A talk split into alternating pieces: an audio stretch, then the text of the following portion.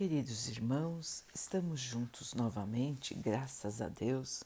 Vamos continuar buscando a nossa melhoria, estudando as mensagens de Jesus, usando o livro Vinha de Luz de Emmanuel, com psicografia de Chico Xavier. A mensagem de hoje se chama Véus. Mas quando se converterem ao Senhor, então o véu se retirará. Paulo 2 Coríntios 3,16 Não é fácil rasgar os véus que ofuscam a mente humana. Quem apenas analisa pode ser defrontado por dificuldades inúmeras, demorando-se muito tempo nas interpretações dos outros. Quem somente se convence pode tender ao autoritarismo feroz Muitos cientistas e filósofos, escritores e pregadores se parecem com os pássaros de bela plumagem, condenados a baixo vôo em cipoais extensos. Vigorosas inteligências temporariamente frustradas por véus espessos estão sempre ameaçadas de surpresas dolorosas, por não se afeiçoarem realmente às verdades que elas mesmas admitem e ensinam. Exportadores de teorias, eles esquecem os tesouros da prática e daí as dúvidas e negações que por vezes assaltam o seu entendimento. Esperam o bem que ainda não semearam e exigem patrimônios que não construíram por descuidarem de si próprios. Conseguem teorizar valorosamente, aconselhar com sucesso, mas nos grandes momentos da vida sentem-se perplexos, confundidos, desalentados é que lhes falta a verdadeira transformação para o bem com o Cristo. E para que sintam efetivamente a vida eterna com o Senhor, é indispensável que se convertam ao serviço de redenção. Somente quando chegam a semelhante cume espiritual é que se libertam dos véus pesados que lhes obscurecem o coração e o entendimento, atingindo as esferas superiores em voos sublimes para a divindade. Meus irmãos, na lição de hoje, Emmanuel nos chama a atenção para a importância da prática do bem, para a importância de analisarmos o nosso comportamento, os nossos sentimentos, para que possamos ser, na prática, como Jesus foi. A mensagem do Mestre para nós foi muito clara, irmãos. Todos nós deveríamos praticar o amor assim como ele praticou quando esteve aqui.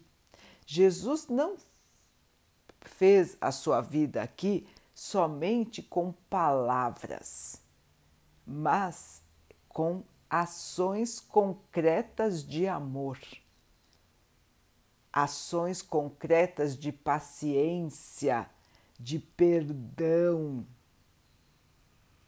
ações concretas que modificaram as pessoas.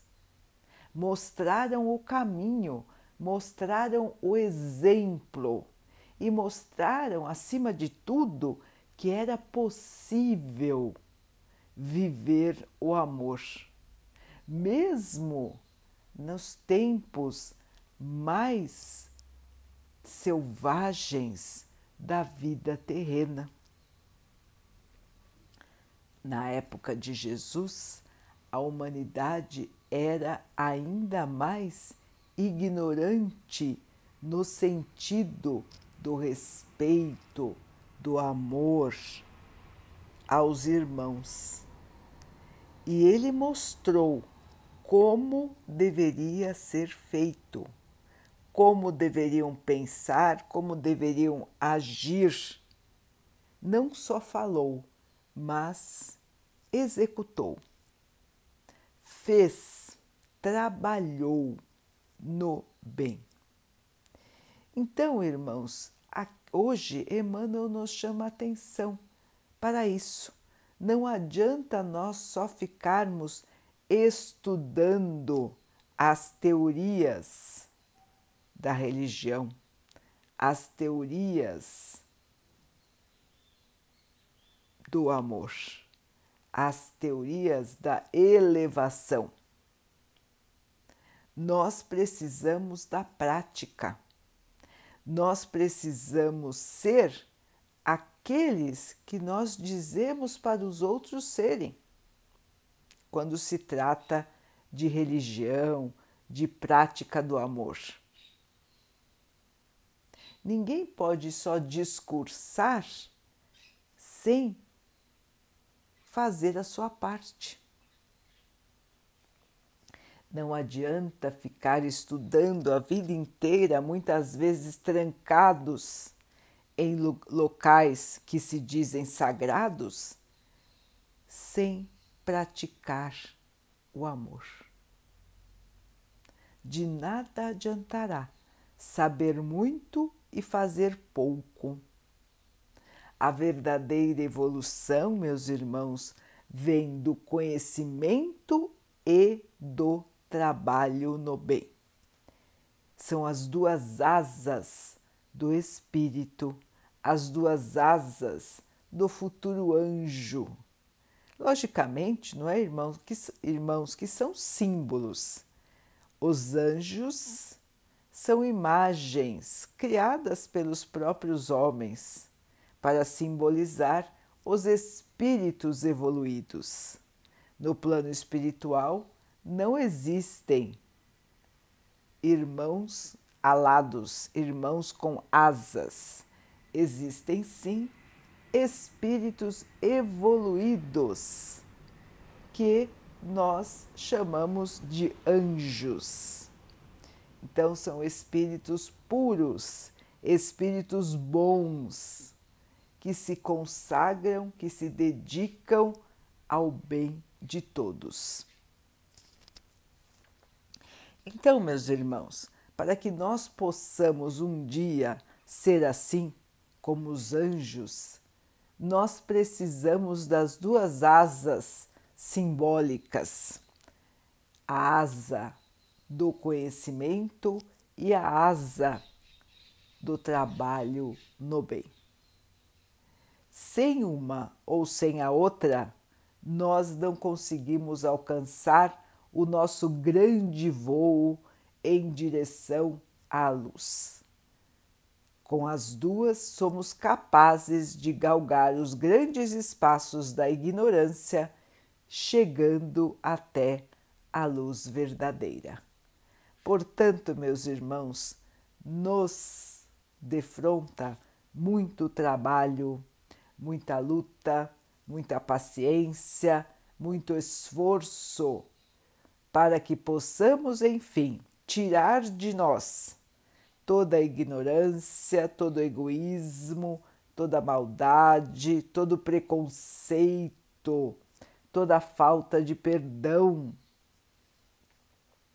E que possamos agregar ao nosso espírito, trazer ao nosso espírito o conhecimento e o amor puro, verdadeiro, simples, humilde, paciencioso. É assim, meus irmãos, que vamos construir o nosso futuro eu. Um pouquinho a cada dia, tendo paciência com os nossos erros, tendo paciência com os erros dos nossos irmãos, seguindo com fé, com esperança e com a certeza de que o nosso futuro, meus irmãos, é um futuro de felicidade. Por mais que estejam difíceis os dias de hoje, olhemos para o céu, lembremos que é de lá que nós viemos e que é para lá que voltaremos, que a nossa casa, a casa do Pai, e está nos aguardando para a volta triunfante, para a volta do Filho vencedor, aquele que veio, trabalhou, estudou, se esforçou e, quando voltar para casa, voltará feliz por ter a missão cumprida. Que possamos todos sempre ter esta imagem em mente para passar pelos pântanos da vida sem esmorecer, sem desistir e sem cair na revolta ou na inércia. Que possamos seguir, queridos irmãos, firmes no caminho da luz. Vamos então orar juntos, irmãos, agradecendo ao nosso Pai por tudo que somos, por tudo que temos, por todas as oportunidades que surgem na nossa vida para que nós possamos evoluir. Que tenhamos paciência, aceitação, fé e esperança para passar pelos dias difíceis na certeza da vitória. Que o Pai possa assim nos abençoar e abençoe a todos os nossos irmãos. Que Ele abençoe os animais, as águas, as plantas e o ar do nosso planeta e que Ele possa abençoar também a água que colocamos sobre a mesa para que ela possa nos trazer a calma e que ela nos proteja dos males e das doenças. Queridos irmãos, fiquem, estejam e permaneçam com Jesus. Até amanhã.